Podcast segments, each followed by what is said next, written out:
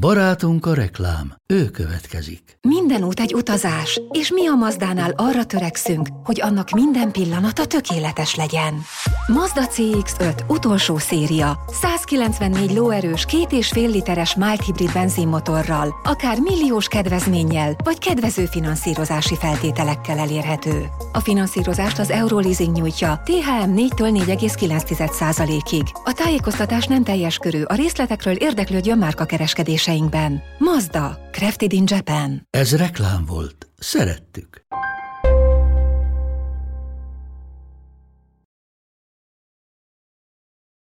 A 18 éves Ackerman Dávid 2009. szeptember 11-én azt tervezte, hogy barátaival a Margit szigeten tölti a délutánt. Majd a kellemes késő nyári időben este felé ellátogatnak az éppen akkor megrendezésre kerülő arc kiállításra. Sajnos azonban a kiállításra már nem jutott el. A fiú tisztázatlan körülmények között elkeveredett ismerőseitől, amikor elhagyni készültek a Margit szigetet. Ennek már több mint 14 éve. A család emberen túli erőfeszítései és a rendőrség munkája sem vitt közelebb a rejtélyes eset megoldásához. Dávid eltűnésére azóta sem találtak magyarázatot.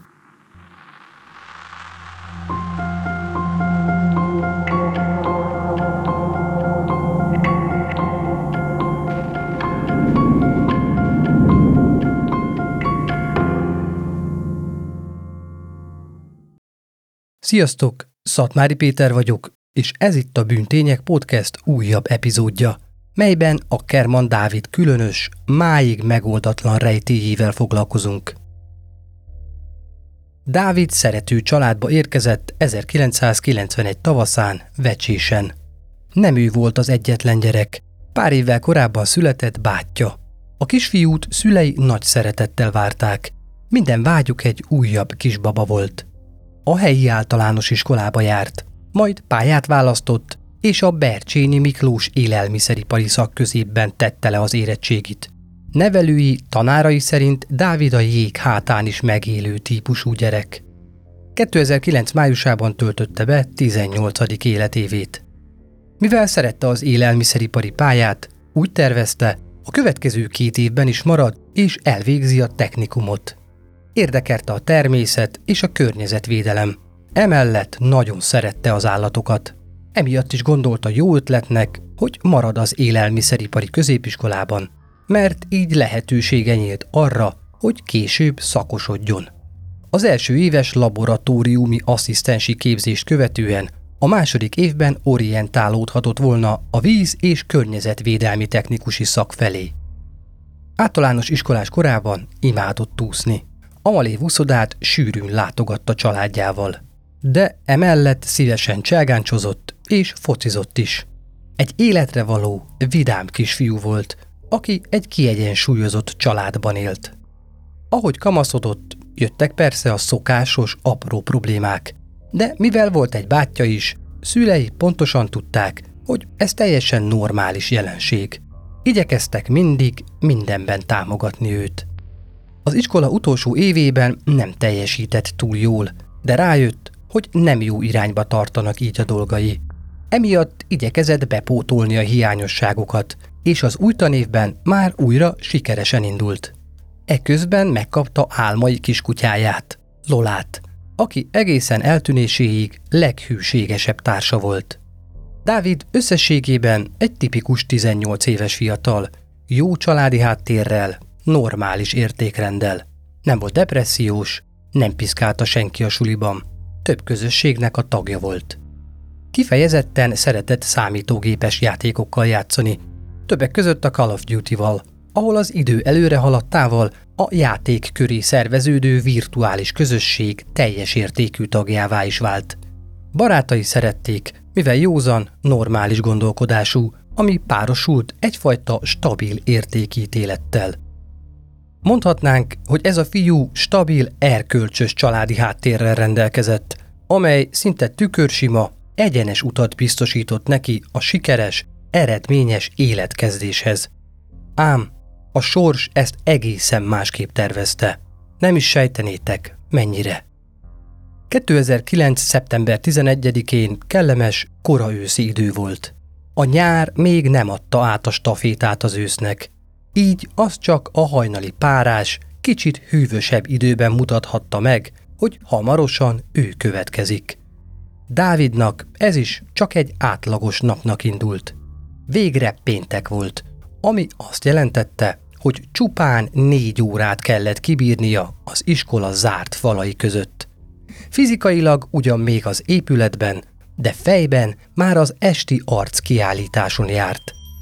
Ez a rendezvény egy ingyenes közterületi plakát kiállítás, mely azóta is töretlen népszerűségnek örvend a vizuális kommunikációt kedvelők körében.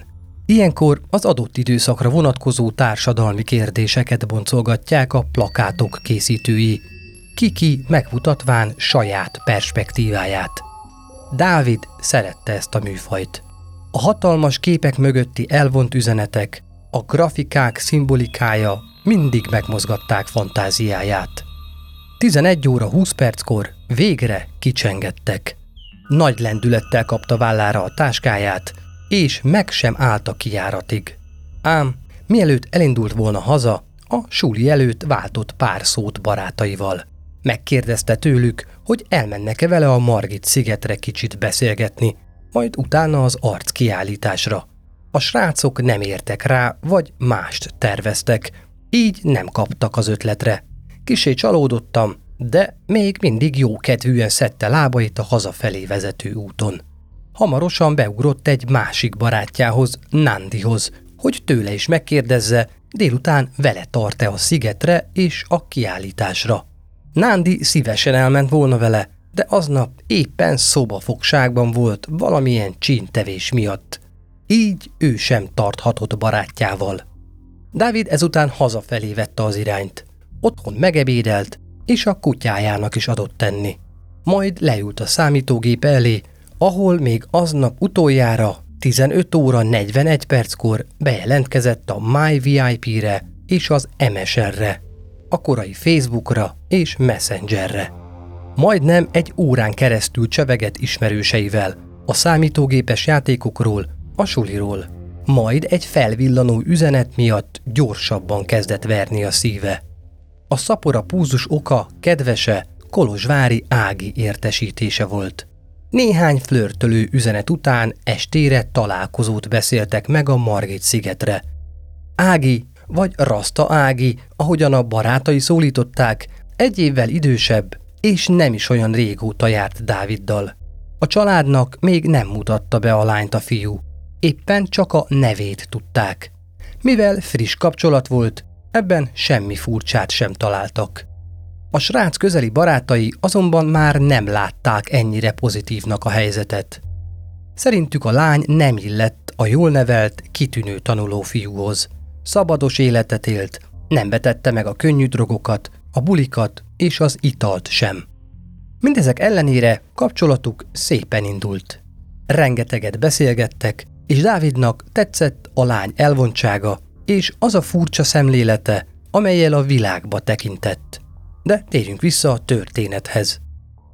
Miután mindent lefixáltak a lányjal, lassan készülődni kezdett, majd délután háromnegyed ötkor elindult. Amint kilépett a házból, a kapuban összetalálkozott éppen a munkából hazatérő édesanyjával. Dávid sűrűn eljárt a többiekkel, így ez az alkalom sem volt szokatlan anyjának. Puszítattak egymásnak, és elmondta, hogy siet, mert várja a barátnője, és majd este jön haza. Mivel korábban nem tudta, hogy össze fognak futni, Dávid hagyott otthon egy kézzel írt üzenetet, amin ez állt. Szia! Barátnőmmel vagyok a Margit szigeten. Este jövök. Szia, pusz! Volt annak az estének egy különleges apropója is. Ági négy nap múlva indult el egy kilenc hónapos tanulmány útra Új-Zélandra, és ekkor tartották a búcsú buliát.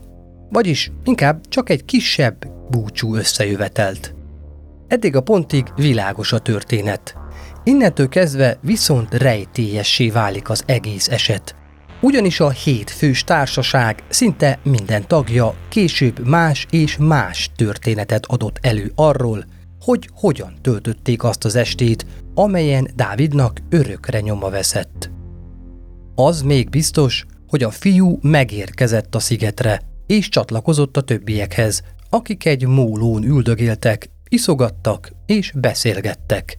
De már itt felmerült valami érdekes, ugyanis Ági elfelejtette megemlíteni azt az aprócska tényt, hogy nem csak ő fog Dávidra várni, hanem egy egész csapat fiatal, akiket a srát egyáltalán nem ismert. És hogy a helyzet még kellemetlenebb legyen, velük tartott Ági exe Gábor is, akinek bizonyos vélemények szerint a kezei közül szerette el Dávid a lányt. A két fiú viszonya így feszült volt. Arra, hogy a lány miért hívta el volt párját, nincs magyarázat. Minden esetre nem volt elegáns lépés. Bár 19 évesen nem feltétlen gondolkozik ilyeneken az ember. Elképzelhető, hogy szimplán csak tetszett a lánynak a helyzet, hogy a fiúk a kegyeiért lesik majd minden kívánságát, vagy egyszerűen a le nem zárt és a kezdődő kapcsolatától is el akart búcsúzni, és egyformán fontosnak tartotta őket. Végül ott voltak mind a mólón, összesen heten. Most jól figyeljetek, elmondom, kikről van szó. Mivel elég szövevényes, érdemes erősen koncentrálni a következő részre. Könnyítésképpen felteszek egy képet az esetről szóló posztba. Ott láthatóak lesznek majd a szereplők és a közöttük lévő kapcsolatok. A társaság középpontja Ági volt. Gábor, Ági exe és Zsófi közelről ismerték a lányt, de a többieket nem. Ott volt még Walter is, aki körülbelül két éve ismerte Ágit, ám a többieket ő sem ismerte, csak Miklóst, akivel egy kollégiumi szobában laktak. A velük készült csellengők interjú egy részletét az epizód végén bemutatom.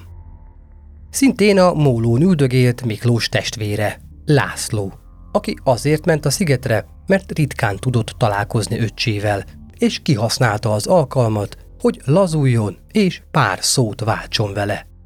És persze ott volt Dávid is, aki egyedül Ágit és annak exét Gábort ismerte, de a fiúval egyáltalán nem ápolt baráti viszonyt, érthető okokból. A fiatalok iszogattak, beszélgettek, egyesek szerint vízipipáztak, és talán előkerült egy kis fő is.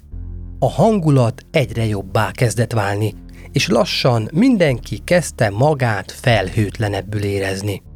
Egyedül egy ember volt, aki nem tudott önfeledten szórakozni. A többiek elmondása szerint Dávid nem igazán volt jó kedvében. Hallgatagnak és szótlannak írták le. Olyannak tűnt, mint akit nyomaszt valami. Ezen nem is nagyon kell csodálkozni, hiszen senki sem csattanna ki a boldogságtól, ha a párja exe is a társaságban lenne.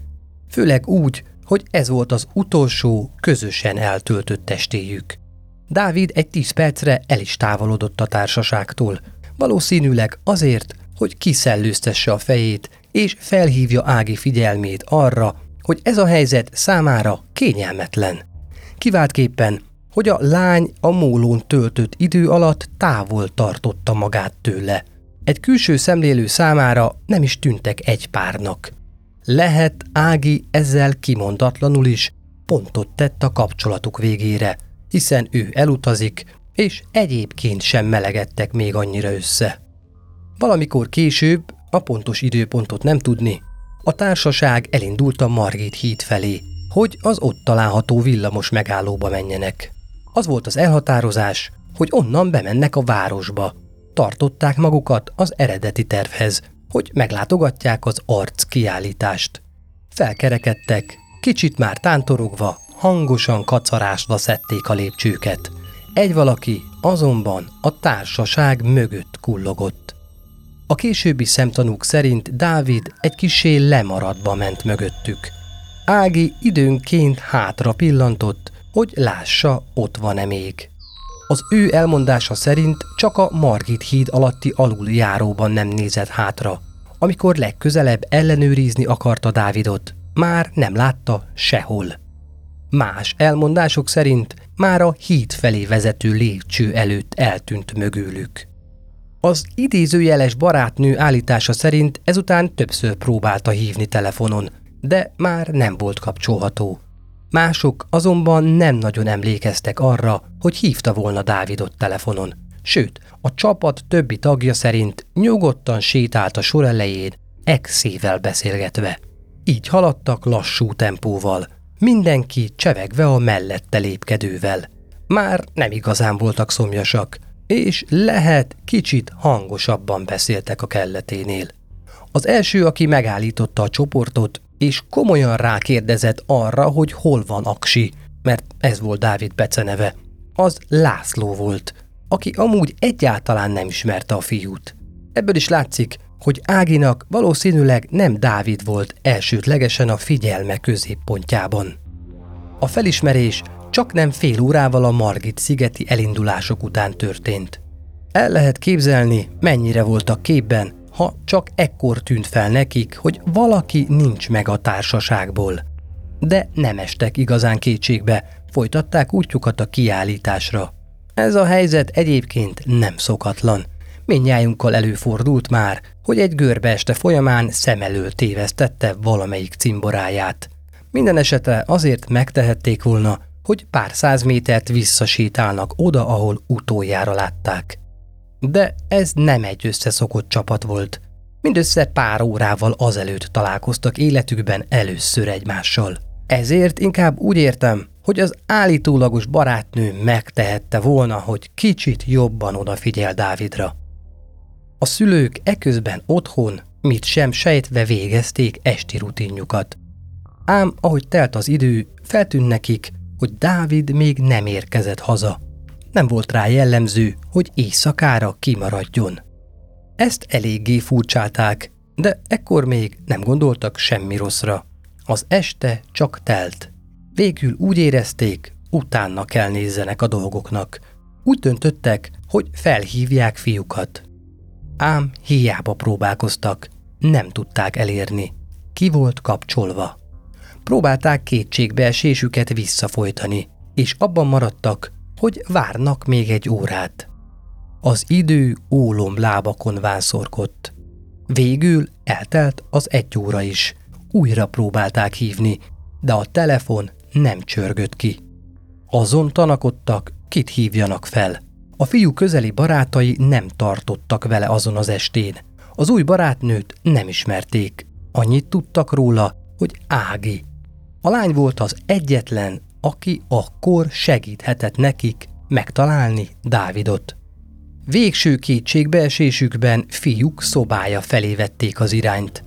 Leültek íróasztalához, bekapcsolták a számítógépét, és beléptek az MSN-be, azaz a Messenger korai verziójába. Valahogyan sikerült nekik kinyomozni Ági telefonszámát. Tárcsáztak. A lány száma kicsörgött. A feszültséget tapintani lehetett a levegőben. Végre felvette. A szülők rögtön neki szegezték a kérdést, hogy hol van Dávid. A lány meglepődve válaszolta, hogy azt hitte, már rég otthon van, mert velük bizony nincs. A válasz hallatán jeges rémület futott végig a szülőkön. Ha nincs a lányjal, akkor vajon hol lehet? Egész éjjel nem aludtak. Amikor egy pillanatra sikerült elbóbiskolniuk, rémálmok kergették egymást gondolataikban. Amikor ébren voltak, azon tanakodtak, hogy most azonnal induljanak-e el saját szakállukra, vagy várják meg a reggelt. Végül is az utóbbi mellett döntöttek. A józan ész az diktálta, hogy a sötét éjszakába hiába is indulnának el, semmi esélyük. És végül is hol is kezdhetnék a keresést. A fiú eltűnését édesanyja másnap jelentette be. Ahogy ez lenni szokott, és már sok történetben hallhattátok, a rendőrség nem kezelte kritikusnak kezdetben a dolgot. A kamasz gyerekek eltűnése annyira általános, és legtöbbször sértetlenül előkerülnek, hogy nem ezek az ügyek élveznek prioritást. A nyomozás azért szépen lassan elindult. A bejelentés napján azonban furcsa dolog történt. Dávid sértetlen, száraz tárcáját irataival együtt reggel 8 óra 10-kor egy rendőr fedezte fel a szigeti körzeti megbízott iroda előtt. Simán le volt téve a padra. A pénz kivételével minden benne volt. A rendőrség begyűjtötte a bizonyítékot, de úgy tudni egyebet nem nagyon tettek. Kérdés, hogy vettek-e róla újranyomatot, vagy sem. Találtak-e rajta bármi gyanúsat. A fiú másik személyes tárgyát, a mobilját széthullott állapotban egy hajléktalan találta meg a mólótól körülbelül 50 méterre lévő lépcső alján. Mivel nem nagyon tudott vele mit kezdeni, továbbadta azt egy szintén hajléktalan ismerősének, aki valahogyan megbütykölte, és sikerült életet lehelnie a telefonba. Vett is bele egy olcsó szimkártyát, és öt napig használta, mielőtt valaki ellopta tőle. A készülék további sorsáról nem tudni semmit.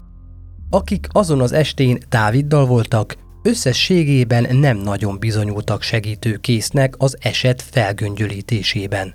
Barátnője Ági két nappal az eset után nyugodtan repülőre ült, és meg sem állt Új-Zélandig, ahol cserediákként kezdte meg tanulmányait. Nem igyekezett felvenni a kapcsolatot Dávid szüleivel, és a rendőrséggel sem. Sőt, hamarosan valamilyen okból számot cserélt, így szinte teljesen elérhetetlenné vált. Dávid szülei viszont nem hagyták ennyiben. Mindenképpen beszélni akartak vele fiúk eltűnéséről. Valahogyan meg kellett tudniuk, hol tartózkodik. Küldtek neki egy üzenetet, amiben egy honlap címet is megemlítettek. Ez a weboldal, miután a lány megnyitotta azt, meghatározta annak tartózkodási helyét. Oakland. Végül nem ezen a módon, hanem az édesanyján keresztül érték utolágit. Így tudtak vele Dávid szülei beszélni. Ekkor még a rendőrség sem hallgathatta meg, mit tud az ügyről. Később azonban, amikor hazalátogatott, készült vele poligráfos vizsgálat, ami alapján úgy tűnt, igazat mondott. De a kötelező köröket leszámítva nem igazán viselte szívén egykori kedvese vagy közeli barátja eltűnésének sorsát. A nyomozás sem haladt túl gyors ütemben. Az egyenruhások megállapítása szerint a fiatalok nem voltak olyan állapotban, hogy minden részletre az igazságnak megfelelően emlékezzenek. Emiatt a vallomástételük megbízhatatlan volt. Egyetlen fix pontot sem tudtak azonosítani, amiről mindenki ugyanazt mondta volna. Azon kívül talán, hogy Dávid ott volt velük a mólón. Ahányan voltak, szinte annyiféle történet hangzott el. A Margit szigeten jó pár térfigyelő kamera működött már akkoriban is. Ám a rendőrség csak másfél hónappal az eltűnés után foglalta le a merev lemezeket. Sajnos azonban azokon már nyomát sem találták a szeptember 11-i esti felvételeknek. Köztudott ugyanis, hogy a kamerák felvételeit nem őrzik meg örökké. Bizonyos időközönként törlik, hogy helyet adjanak az újabbaknak. Belegondolni is szomorú, hogyha időben léptek volna a nyomozók, talán a felvételek többet elárultak volna arról, hogy mi lett Dáviddal. De ennek híján maradtak a találgatásuk és a feltételezések, melyekből az évek során jó pár született. Kezdjük ott, hogy a társaságból néhányan azt mesélték, Ági és Gábor is, hogy Dávid valamilyen flakonnal érkezett a mólóra, amiben növényi darabkák úszkáltak. Elmondták, hogy már akkor sem nagyon tudott magáról, amikor a mólóhoz ért, és például Ágit sem igazán ismerte meg. Szerintük ezt a nála lévő trombita virág tea okozhatta, amiről ő maga mesélt nekik. Ezt a verziót főleg és kizárólag Ági és Gábor erőltette, és igyekeztek úgy beállítani a történetet, hogy Dávid már eleve öntudatlan állapotban érkezett oda, ergo ők egyáltalán nem vonhatók felelősségre az esettel kapcsolatban. Ám amikor a szülők kicsit jobban kérdezősködni kezdtek, és elmondták, hogy az anyja semmilyen palackot nem látott a fiánál, visszavonulót fújtak, és utána már nem is emlékeztek semmiféle teára vagy üvegre. Egy újabb ok, ami miatt megdőlni látszik a bevolt drogozva teória, az az, hogy három másik fiú, akik akkor este ott voltak, határozottan cáfolták, hogy bármi lett volna Dávidnál. Sőt, azt mondták, hogy teljesen normálisan viselkedett, maximum kicsit hűvösebb volt. Ez viszont teljesen érthető, ha egy idegen társaságba keveredik valaki. És ebben a társaságban volt a barátnője exe is. Miklós és Walter határozottan állították, hogy Dávidnál nem volt semmiféle palack, sőt, még táska sem volt nála, amiben bármilyen szert vagy italt tarthatott volna. Más valaki füves cigiről is beszélt, amit heten szívtak el, de arra senki sem emlékezett, hogy Dávid fogyasztotta belőle. Valószínűleg addigra már az alkohol megtette a hatását, és nem igazán voltak olyan állapotban, hogy megbízható emlékeik maradjanak. Felmerült, hogy Dávid annyira kiütötte magát, hogy beleesett a Dunába és vízbe fult. Ez sem tűnik olyan valószínűnek, mert kiváló úszó volt, és ha ez így is történt volna, bizonyos eséllyel fel kellett volna bukkannia a holttestének. Az is lehet, hogy esetleg rosszul lett, elesett, beverte a fejét, amitől nem tudta, kicsoda ő és hol van. Viszont egy olyan forgalmas este minden bizonyal feltűnt volna a járókelőknek, ha egy sebesült fiatal tántorog az utcán. Bár van itt egy furcsaság. Néhány héttel eltűnését követően jelentkezett egy társaság azzal, hogy szeptember 11-én valamikor este 9 és 11 között látni vélték Dávidot a Margit szigeten. Az elmondásuk szerint kimondottan rossz állapotban volt, félmeztelenül járkált fel alá. Megkérdezték tőle, hogy segíthetnek-e neki, de nemet mondott, és elment. A kábítószerrel kapcsolatos elméletek a kezdetek óta hozzátartoztak az ügyhöz. A szülők viszont ennyi év táblatából is kizárják, hogy a fiúk drogot fogyasztott volna. Ugyanígy kizárják az öngyilkosságot is, mivel semmilyen jel nem mutatott arra, hogy mentális problémái lettek volna Dávidnak. Szerető, elfogadó családban élt, és az iskolában is szerették. De azért érdemes azt figyelembe venni, hogy egy tinédzser egy váratlan, kellemetlen érzelmekkel túlfűtött helyzetre reagálhat kiszámíthatatlan és személyiségétől eltérő módon. A történtek után Budapestet ellepték a Dávidot ábrázoló plakátok, és a média is intenzíven foglalkozott az eltűnésével. A rendőrség szonárral átkutatta a Duna érintett szakaszát. Igaz, csak másfél hónappal az eltűnés után, és csak a parlamentig. A fiú fényképe a teljes dobozokra is felkerült, és a Csellengők című műsor is foglalkozott az ügyjel, hogy a lehető legszélesebb kör értesüljön az eltűnéséről.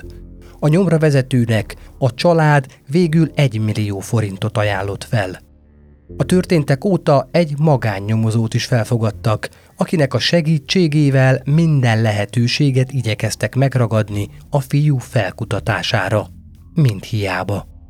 A szülők néhány éve pár pillanat erejéig nagyon közel álltak a csodához. Akkor a nyírbátori rendőrkapitányságról kaptak egy telefont az éjszaka közepén, hogy ott van velük egy férfi, akit Ackerman Dávidnak hívnak, és nagyon hasonlít az eltűnt fiúkra.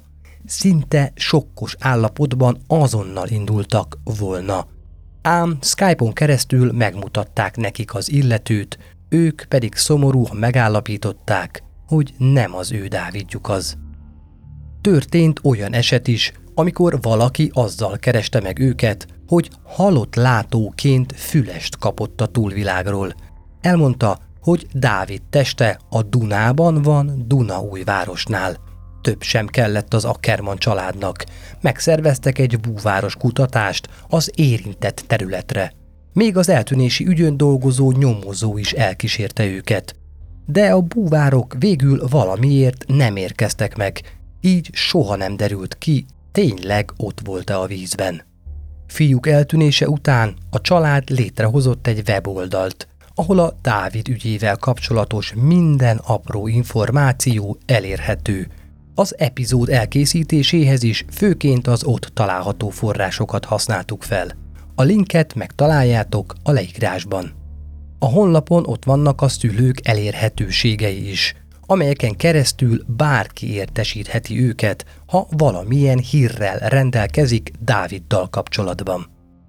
A lezáratlan tragédiába az egész család belerokkant.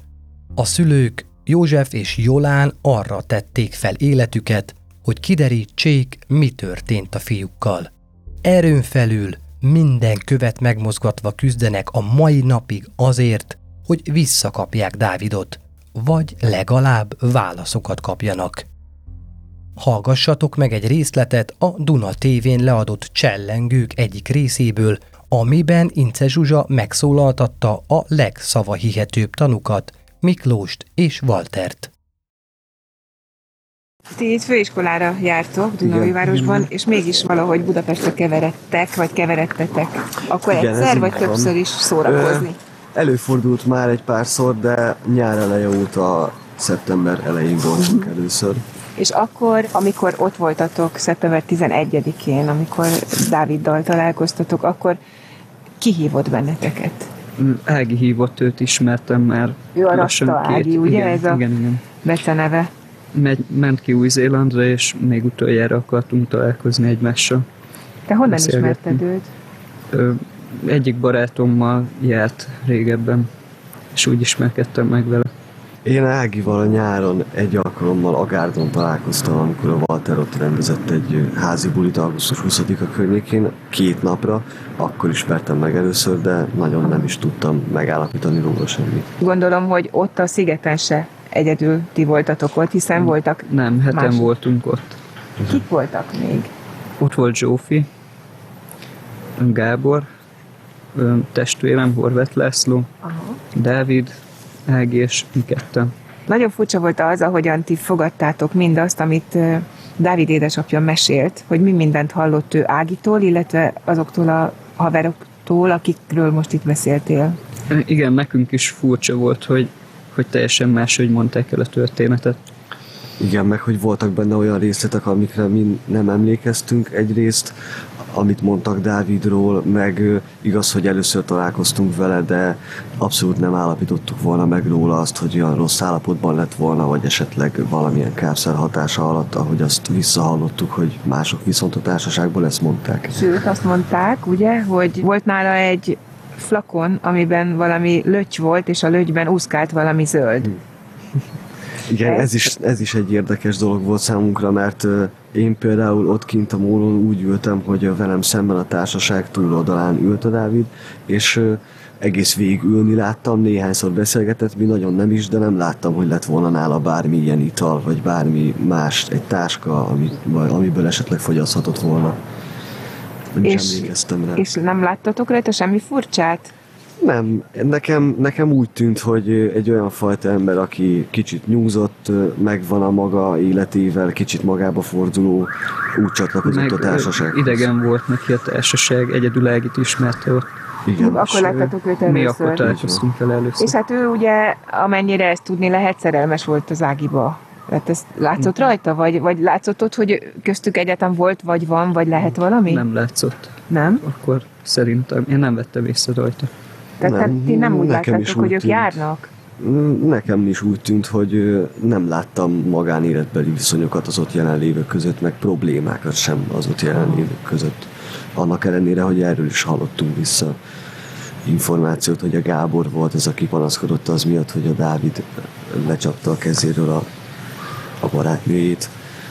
Nekem nem tűnt fel, hogy bármilyen rossz viszonyban lettek volna, vagy hogy, hogy ott akárki is kapcsolatban lett volna. Nekem nem így tűnt. Egyáltalán hogy viselkedett az Ági? Erről még nem beszéltünk. Hát, ahogy én megállapítanám most, szerintem egyszerűen hidegen és közönösen, hogyha a Dávid Dávid és ő viszonyát veszük. Tehát nektek eszetekről se jutott, hogy ők járnak. Nem, nem is gondoltam volna rá, hogy akár korábban lett volna köztük valamilyen kapcsolat, azon kívül, hogy ismerik egymást. Meg nem is nagyon tudom megállapítani igazából Gáborról, Ágiról, hogy, hogy nekik milyen érdek viszonyaik lehetnek ezzel kapcsolatban, mert ö, lehet, hogy vannak olyan ügyeik a háttérben, ami megkívánja azt, hogy saját magukat takargassák. Én, én erre tudnék gondolni. Csak Készültetek akkor valahova, mentetek egy kiállításra. Arc. Igen, a, a, ami a, a Hősök terén a Városligetben volt akkor, és állítólag akkor tájt volt az, hogy Dávid levált rólatok. Előtte volt valami, hogy elindult, elment, utána ment a barátnője tényleg? Tehát volt ilyen? Próbálta vissza Amikor lent ültünk, akkor ment fel egyszer 10 percre. a Dávid. De, a Dávid, de vissza is jött. Tehát egyedül És ment egyedül felment, és egy visszajött. Amikor elindultatok, akkor ott volt még Dávid? Veletek? Igen. akkor ott volt még. És Igen. akkor Velünk hogyan? együtt jött fel a mólóról, és utána elindultunk a futópálya mentén, és A én úgy emlékszem, mentén ki a... ki a A híd, Margit hídhoz. Én arra emlékszem, hogy tesóm megkérdezte, hogy, hogy Dávid hova lett, hogy nincs itt, vagy... És akkor Hol néztünk hátra, akkor Igen. ismertetek meg? Igen. Így van. és ö, akkor néztünk hátra, és nem volt sehol. És akkor megálltunk, ágiek körbenéztek, hogy, hogy merre lehet, de nem lettek, aztán tovább indultunk. Nem tudom, én nem is nagyon találkoztam még életemben ilyen, ilyen helyzettel, nem is nagyon hallottam még ilyesmiről, és nem nagyon tudom megállapítani, hogy mi történhetett. Itt azért most nagyon úgy tűnik, hogy a többiek mintha egy másik társaságban lettek volna, mint ti. Mint hogyha ezt a fiút egy másik közegben, más alkalommal, más állapotban látták volna, mint ti, pedig egy időben voltatok egy helyen. Nem történt még velem soha olyan, hogy a társaságomból akár egy számomra idegen ember utána eltűnt volna, vagy valami baj, baleset érte volna, és én azért mindig is egy kicsit felelősséget vállalok a másik embernek. Te is így vagy ezzel, Walter? Igen. Én is úgy gondolom, hogy hogyha eltűnik a társaságunkból egy, egy ember, akkor, akkor kötelességünk segíteni, hogy megtalálják. A részt a szülők gondolatával zárom.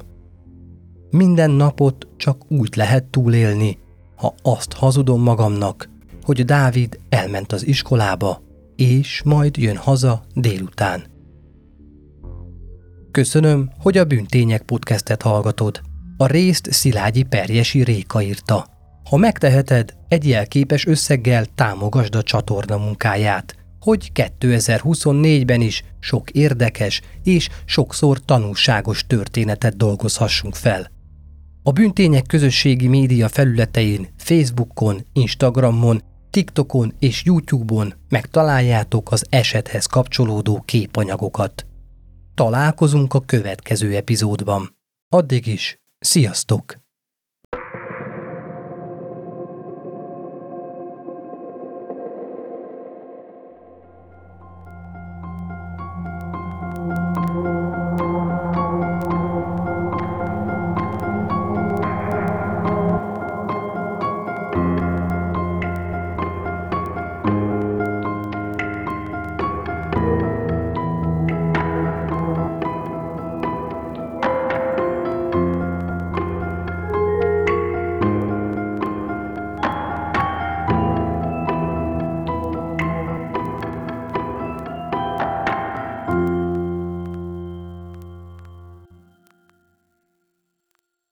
Ez a műsor a Béton közösség tagja.